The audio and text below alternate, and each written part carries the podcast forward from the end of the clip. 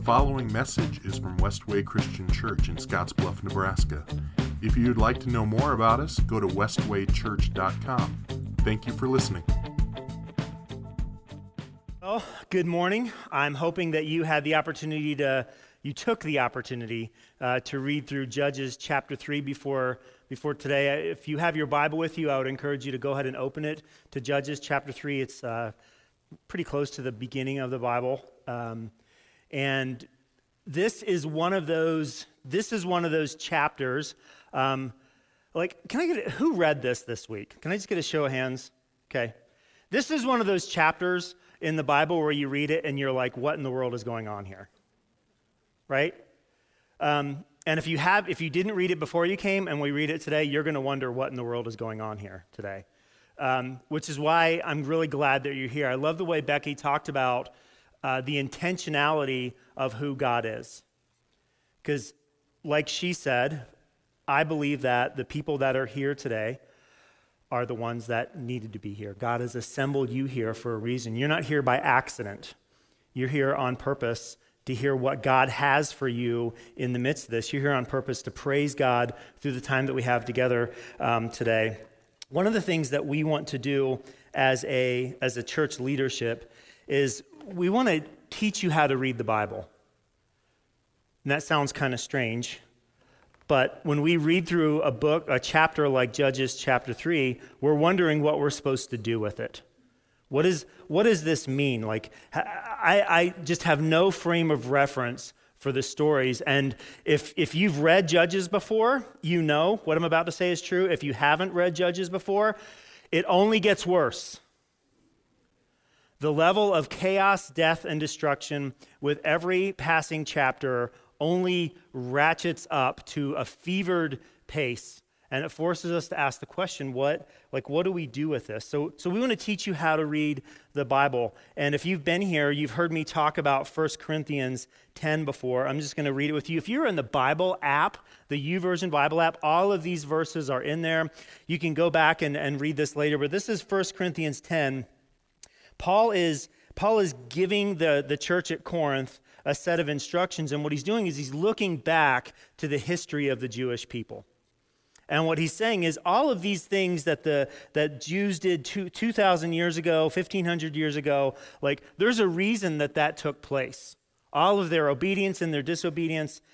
And Paul says this in 1 Corinthians 10, verse 6. These things, that's all of those things, like when they wandered through the desert and they weren't obedient and all those things, these things happened as a warning to us so that we would not crave the evil things they did or worship idols as some of them did.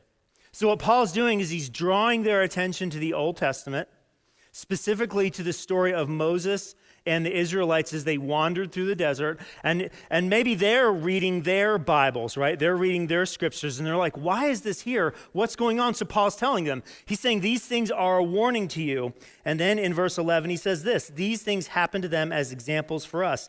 They were written down to warn us who live at the end of the age.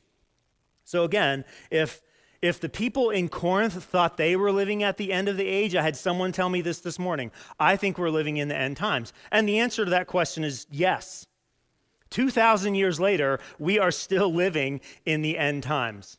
So when we read the Old Testament, and when we read the New Testament for that matter, but in particular, when we read the Old Testament, there's something going on. God is telling us something. And it's, it's kind of our job, our role and responsibility to, to unearth what that is. Because we have crazy stories like the ones that we're going to read, um, we're going to read today. A couple of reminders. Judges is not linear. These things aren't all happening one after the other. Many of them are happening at the exact same time. And we don't necessarily get that sense, um, but this is not a linear text. And then, secondly, when we read the word judges, my guess is the image that immediately comes into your mind is, is either a courtroom or someone in black robes sitting behind a pedestal with a hammer, right, with a gavel.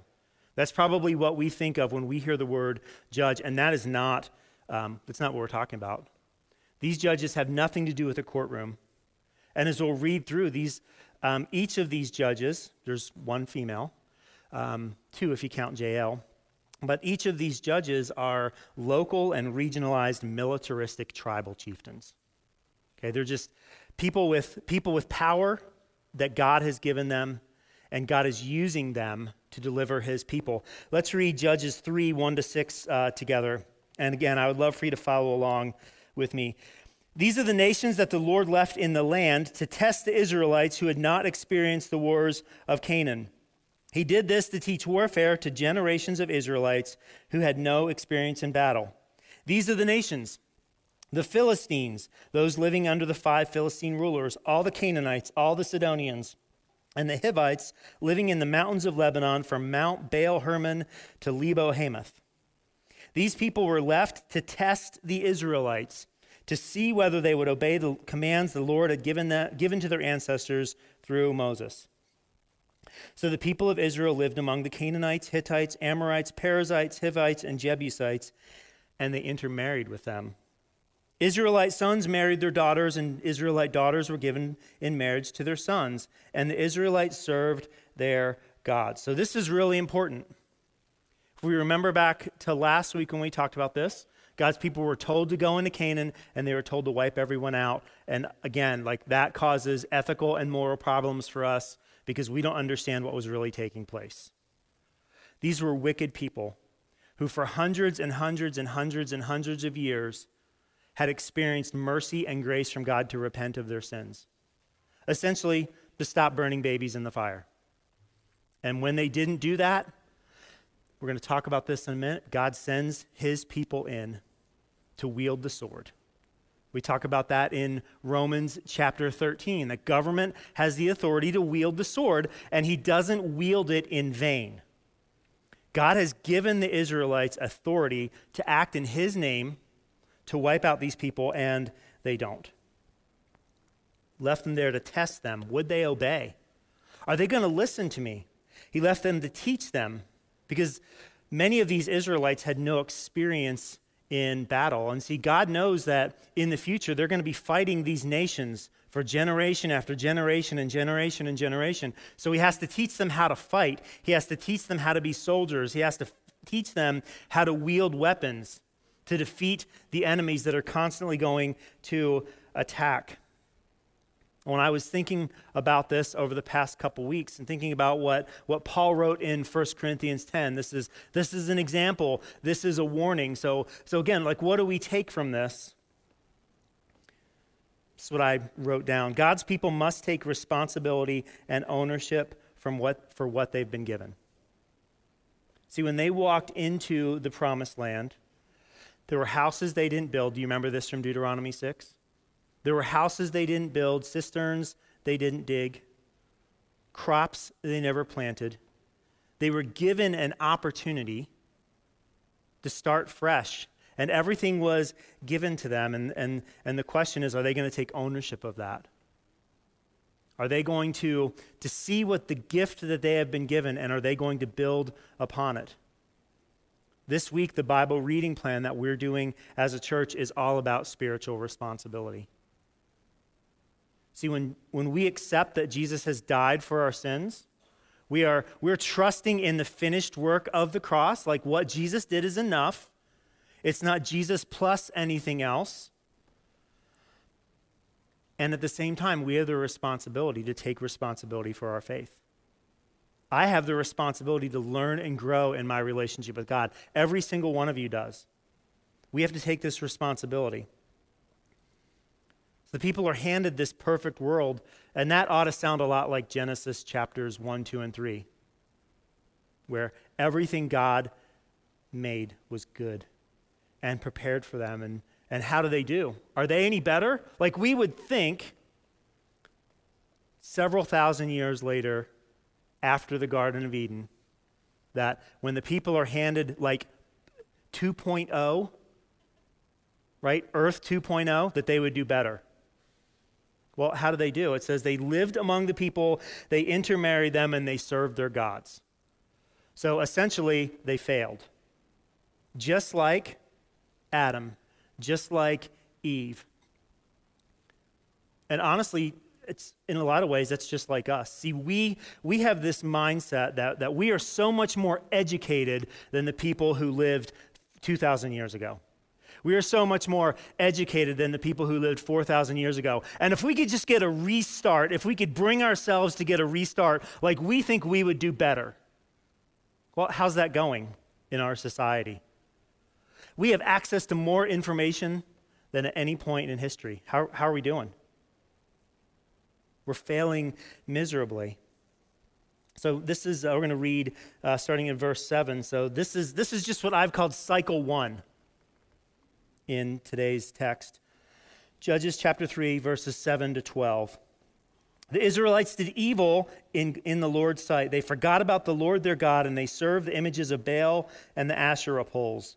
Then the Lord burned with anger against Israel, and he turned them over to, I'm going to have trouble with this name, so give me a second. He turned them over to King Cushan Rishathaim of Aram Nahara. Okay, I'm not even going to try that. Um, and the Israelites served Cushan Rishathaim for eight years. And when the people of Israel cried out to the Lord for help, the Lord raised up a rescuer to save them. His name was Othniel, the son of Caleb's younger brother, Kenaz. The Spirit of the Lord came upon them, and he became Israel's judge. He went to war against King Cushan. We're just going to stop there, of Aram. And the Lord gave Othniel victory over him. So there was peace in the land for 40 years. Then Othniel, son of Kenaz, died. So here's what's going on the people have forgotten about the Lord. They've done evil in the Lord's, in the Lord's sight, in the Lord's mind. They serve the images of Baal and Asherah poles. And this is one of those things where we ought to pause and we need to figure out what that means. Because if we're kind of just reading through this text, they serve the images of Baal, they serve the images of Asherah poles, like that means nothing to us. So when we see God's response, because we don't understand what's actually going on, we're tempted to see God's response and be like, God, why, like, why are you getting so worked up about this? What does that mean they served the Baals, the images of Baal? What does that mean that they served the Asherah poles? This is where it gets a little, you know, gets a little PG 13. I threw a little warning out there earlier this week on Facebook. Maybe you're not on Facebook. If you read through the book of Judges, you'll see that this is very quickly going to go to an R rating. And we're just going to talk about what the text says. So, what's going on? Well, Baal was a fertility god. And in order to worship the images of Baal, what you did was you offered sacrifices of sheep and bulls. You also offered up your children as sacrifice, usually the firstborn. So that's what's going on. So when it says that they served the images of Baal, it wasn't like they were just walking by, like walking down the same street of another religion and kind of being like, oh, you know, we're going to be tolerant of that. We want to let them in our city. We're going to do all these things. No, the Israelites were participating in this. The Israelites were guilty of worshiping these gods. They were guilty. They were guilty of child sacrifice. They're guilty. Asherah poles. Asherah was also a fertility goddess. Man, they had a lot of fertility gods and goddesses at this time in history. And she was worshiped near trees and poles through ritualistic sex and religious prostitution. So, again, this isn't just like another brand of religion. You know, well, as long as they keep to themselves, like they can worship whoever they want to. Right? Isn't that, isn't that what our culture tells us? the Israelites weren't just, weren't just tolerating that, they were participating in that, actively participating. And like we talked about last week, who you serve leads to what you do. So, the, so God's people came into the promised land and they saw all of these things taking place. And I don't remember, I'm going to paraphrase what Becky said, because I don't, she said it way better than I will. Like they knew what God's plan was for them, and they fell for the, the rituals and the culture of the day. They saw this other thing that were taking place, that was taking place, and they were kind of like, ritualistic sex, that sounds pretty good. Like, that sounds like a good deal. And they're giving into that because, because the culture that they had decided to try and just get along with began to impact and affect their very worship. They began to bring these things in. And we're going to talk more about this later in the book, but, but there's a way to be right in your own eyes and do evil in God's sight.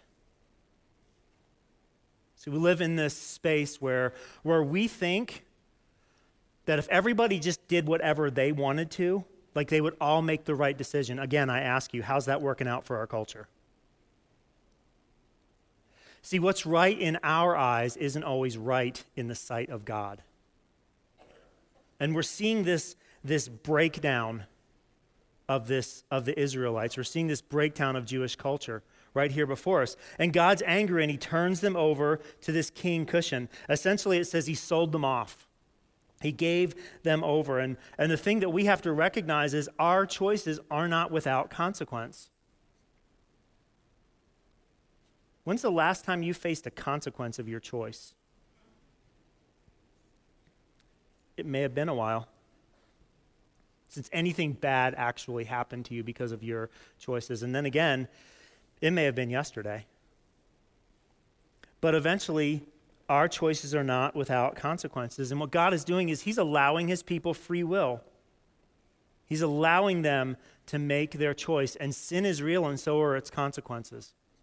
See, when God brings them into the promised land and He gives them all these things, like He's setting before them life and death. And boy, didn't we talk about that a lot in our How the Bible Works series when we went through the Old, the Old Testament. God is constantly giving his people a choice, and each one of us are in the midst of that. We constantly have a choice.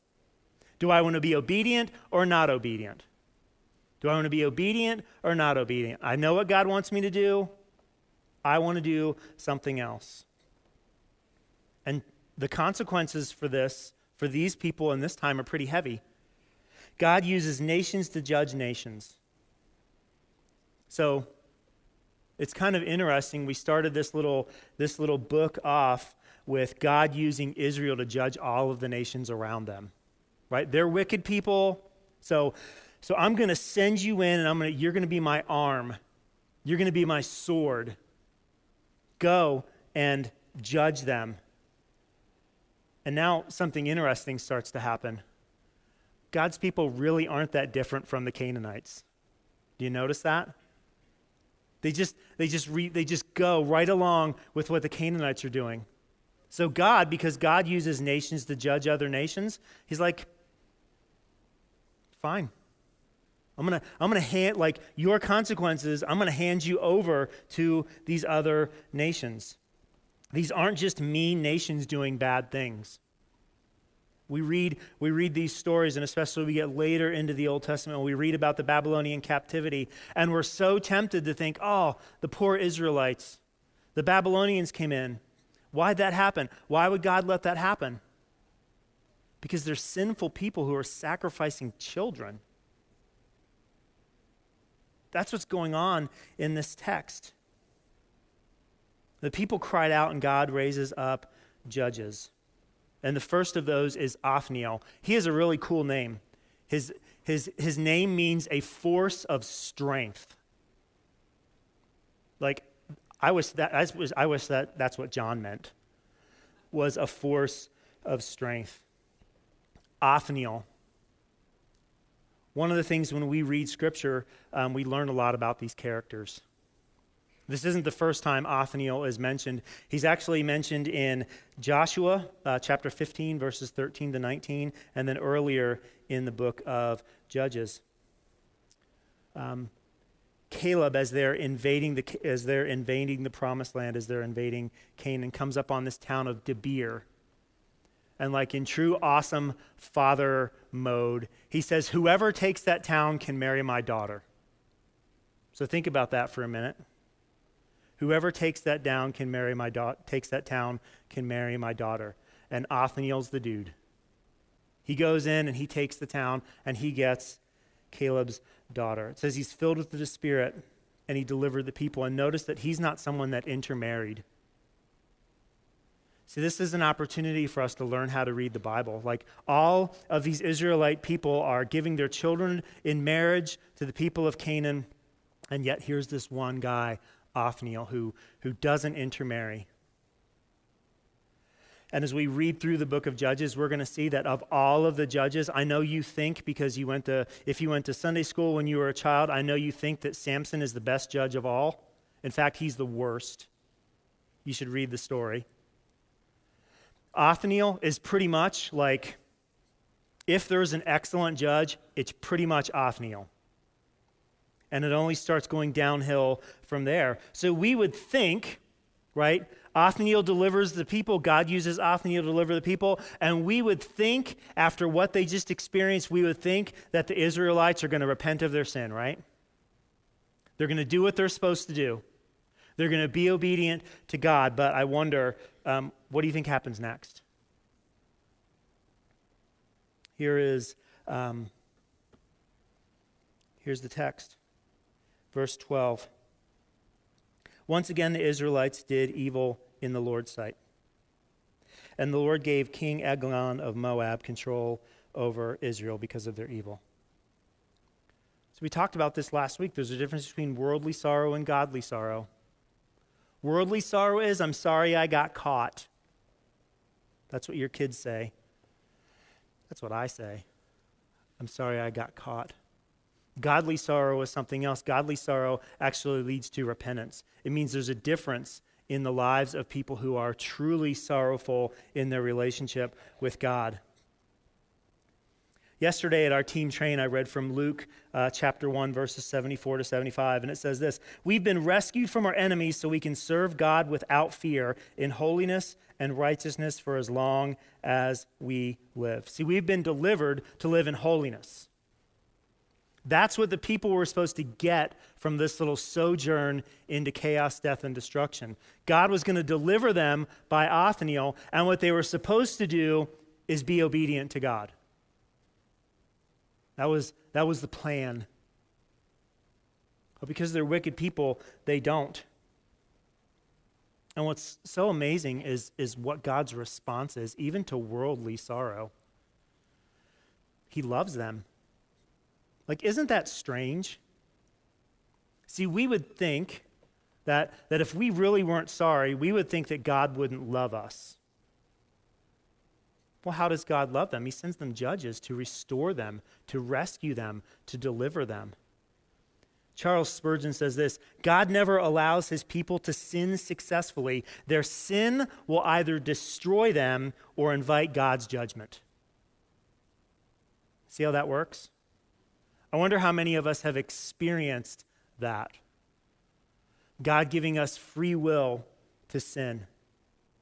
And doesn't that sin just destroy you?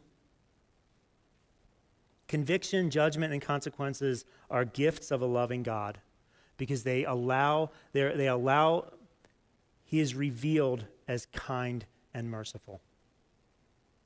See, when we face, con- when we face conviction, what's really happening is God is not heaping this guilt and shame on us so that we would live in that space, so that we would wallow in that space. He is convicting us so that we would turn to Him. So we can see in Him that He wants to deliver us. And one of the things that I hope you are able to see at some point in your life is that conviction from God is a good thing. It's meant to save you. It's meant to deliver you. And if you are one who is who's racked with guilt and shame because of that conviction, Jesus has a better story for you. And if, if you don't know what that means, I would like I would love to talk to you about that. How to be free from that guilt and shame. We talked about this in our staff meeting last week, but some people want to judge God for this. Maybe you've maybe you've heard this. Why does God let wicked people do wicked things? Have you ever heard a question like that or, or, or, had someone ask you something like that? Like, why does God allow wicked people to do wicked things? And then they ask also the next question, which is, like, why does God do wicked things? So, on one hand, people ask the question, why would God let, let the Canaanites burn babies in the fire? And then when God judges them, do you know what people do? why, like, why does God have to be so mean? Do you see how those two things are very difficult to reconcile together? Like, you can't have them both. And, and what Cody said is, is basically this in this reality, God is, God is darned if he does and darned if he doesn't. And it's because we don't understand who God is. It's because we don't understand the holiness that God truly has for us. We don't understand how free will works. God is a righteous judge. Let's, uh, let's continue. You're going to like this section of the book if you haven't read it yet. Eglon enlisted the Ammonites and the Amalekites as allies. Then he went out and defeated Israel, taking possession of Jericho, the city of palms. And the Israelites served Eglon of Moab for 18 years. But when the people of Israel cried out to the Lord for help, the Lord again raised up a rescuer to save them. Again, notice this is worldly sorrow, and God delivers his people. His name was Ehud, son of Gera, a left handed man of the tribe of Benjamin. The Israelites sent Ehud to deliver their tribute money to King Eglon of Moab. So Ehud made a double edged dagger that was about a foot long, and he strapped it under his, to his right thigh, keeping it hidden under his clothing. He brought the tribute money to Eglon, who was very fat. You're allowed to laugh at that. That's kind of humorous. Like, this is in here on purpose. After delivering the payment, Ehud started home with those who had helped carry the tribute. But when Ehud reached the stone idols near Gilgal, he turned back. He came to Eglon and said, I have a secret message for you. So the king commanded his servants, Be quiet, and he sent them all out of the room. Ehud walked over to Eglon, who was sitting alone in the cool upstairs room. And Ehud said, I have a message from God for you. As King Eglon rose from his seat, Ehud reached with his left hand, pulled out the dagger strapped to his right thigh, and plunged it into the king's belly. The dagger went so deep that the handle disappeared beneath the king's fat. So Ehud did not pull out the dagger, and the king's bowels emptied. You should read the Bible more. then Ehud closed and locked the doors of the room and escaped down the latrine. After Ehud was gone, the king's servants returned and found the doors to the upstairs room locked. They thought he might be using the latrine in the room, so they waited. But when the king didn't come out after a long delay, they became concerned and got a key. And when they opened the doors, they found their master dead on the floor. While the servants were waiting, Ehud escaped, passing the stone idols on his way to Seirah. When he arrived in the hill country of Ephraim, Ehud sounded a call to arms, and he led a band of Israelites down from the hills. Follow me, he said, for the Lord has given you victory over Moab, your enemy. So they followed him, and the Israelites took control of the shallow crossings of the Jordan River across from Moab, preventing anyone from crossing. They attacked the Moabites and killed about 10,000 of their strongest and most able bodied warriors. Not one of them escaped. So Moab was conquered by Israel that day, and there was peace in the land for 80 years. So much going on here. The Israelites do evil. God raises up Ehud. He's a Benjamite. This is where we need to do a little bit of reading. Ben, eh, that means son of my right hand. That's what Benjamin means.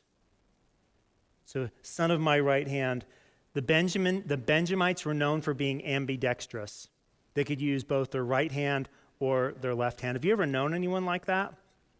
Our son John used to be ambidextrous. And one time we were driving somewhere. I don't know if he can still do this.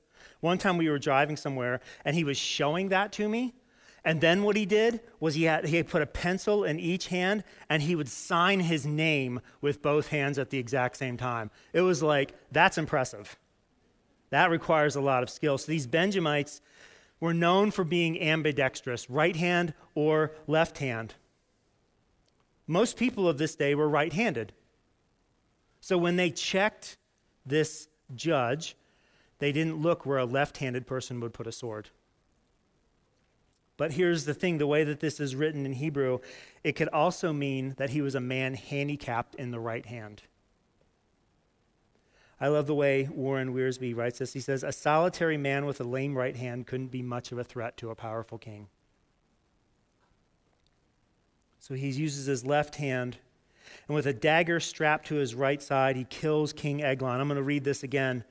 The dagger went in so deep that the handle disappeared between, beneath the king's fat. So Ehud did not pull out the dagger, and the king's bowels emptied. Like, that's a great coffee cup verse, isn't it?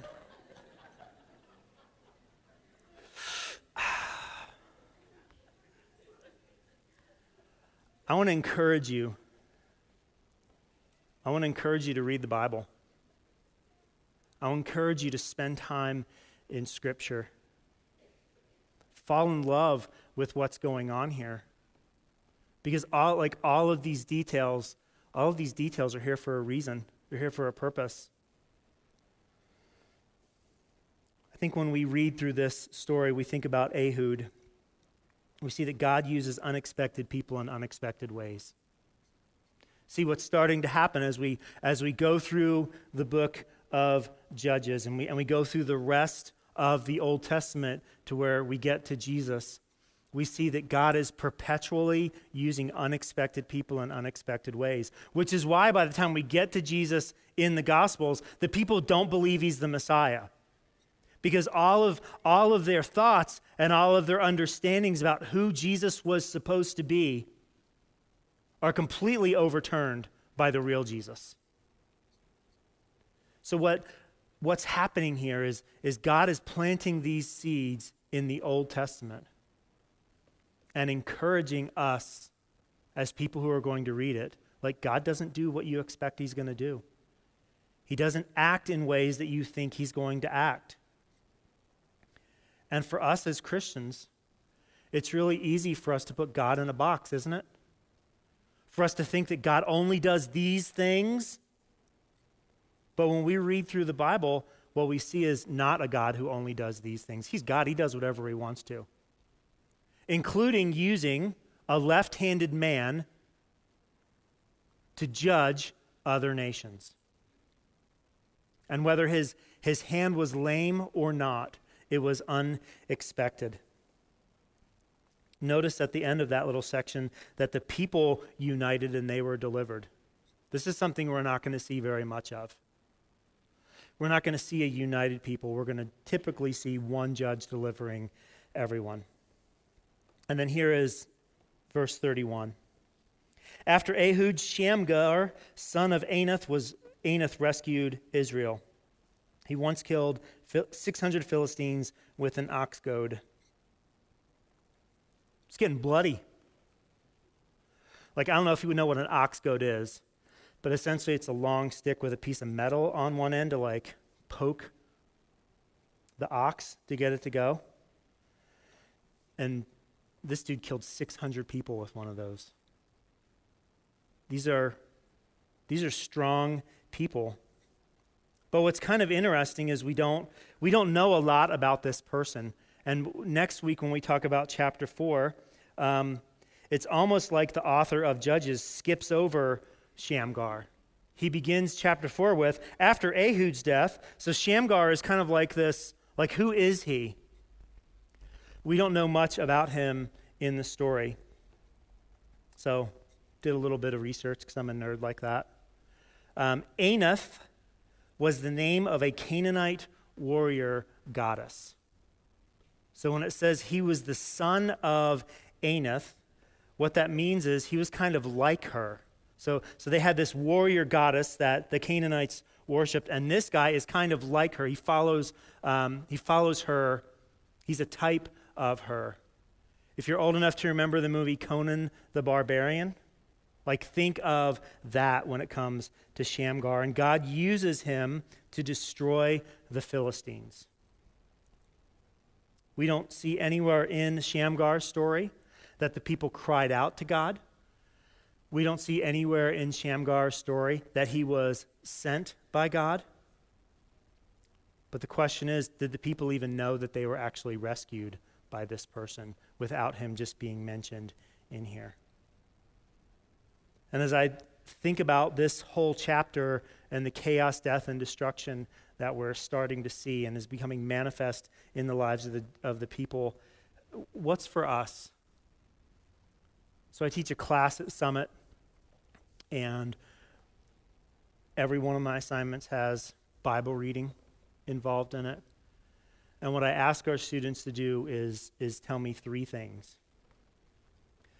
What does it say? What does it mean?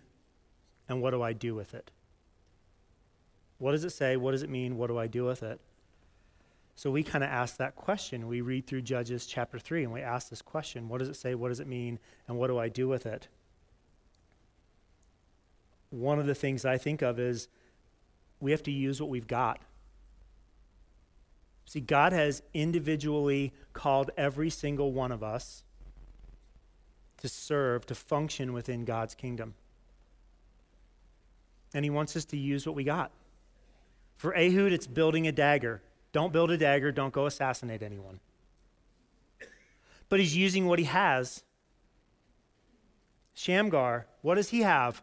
An ox goad. See, there would be some people when Shamgar, if, if Shamgar were to show up with the ox goad and he were to say, I'm here to deliver the Israelites, there are going to be some people that are going to be like, You're going to need more than that. You're going to need something different. Well, wait till we get to the story of Samson and see the havoc that he wreaks with the jawbone of a donkey. See, God wants us to use what we have. God has specifically equipped every single one of us in this room to serve and proclaim Him in a way that's suitable for you. God wants you to be you. Your testimony, your story, your relationship with God is your testimony, your story, and your relationship with God. It's not mine. We don't have the same story. God is calling you to use what you have and proclaim Him.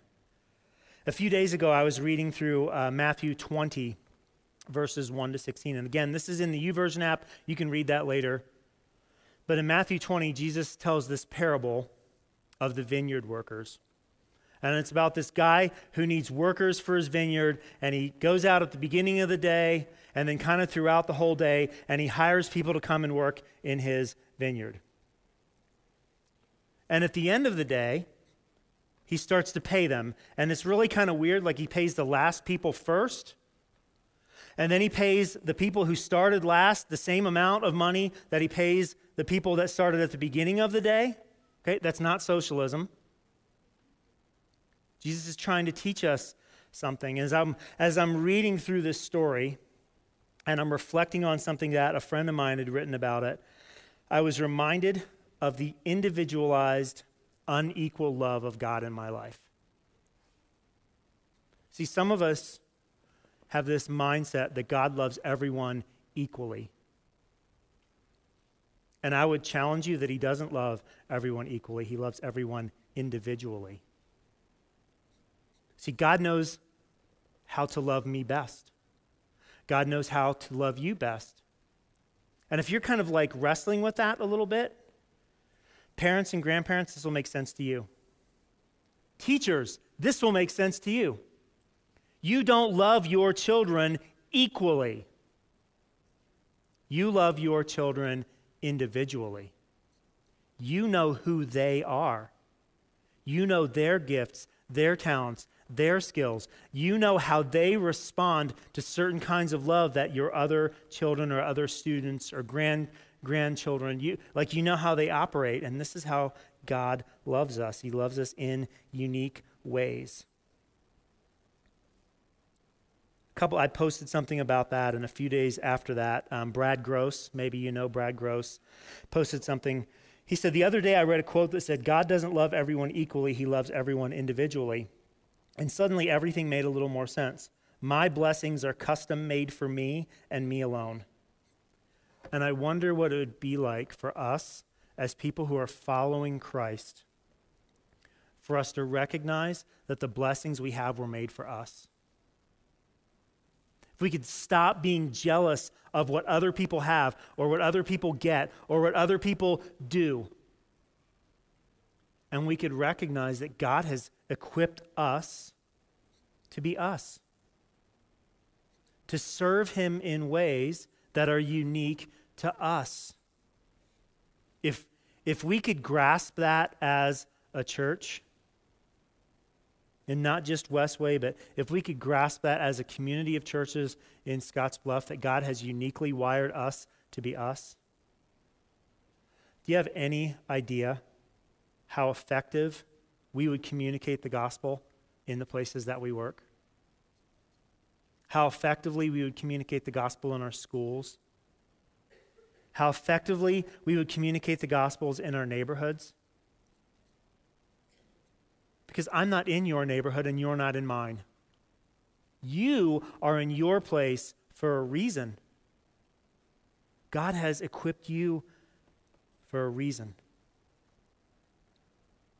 God individually loves us, and He calls us to make an individual response. He calls us to make a personalized response. And each one of us has a choice. Like we are, in a lot of ways, like we're no different than the Israelites.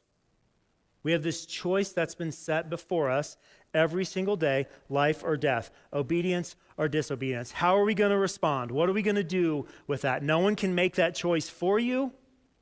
You have to make it. And one of the things that is one of my favorite things about being a pastor is, is seeing people seeing people choose to be obedient to God.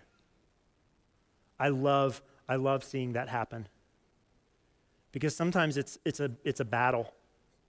In fact, often it's a battle. I want to I wanna invite my friend um, John Walker up here for a second.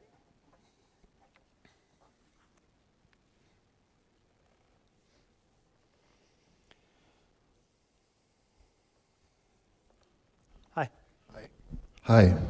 Good job. Good job on the mic. Thanks.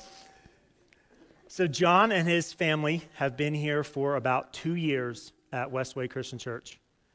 And a little longer than that, I'm actually almost About three. three. About three. Okay. Um, we're just going to do this. John and his family have been here for about three years at Westway Christian Church. And they've been involved on Sunday morning, got connected in our Thursday night small group, and have just been just so honored to get to know them both and hear their story. And today, John is here. Um, he wants to be baptized into Jesus. Yep.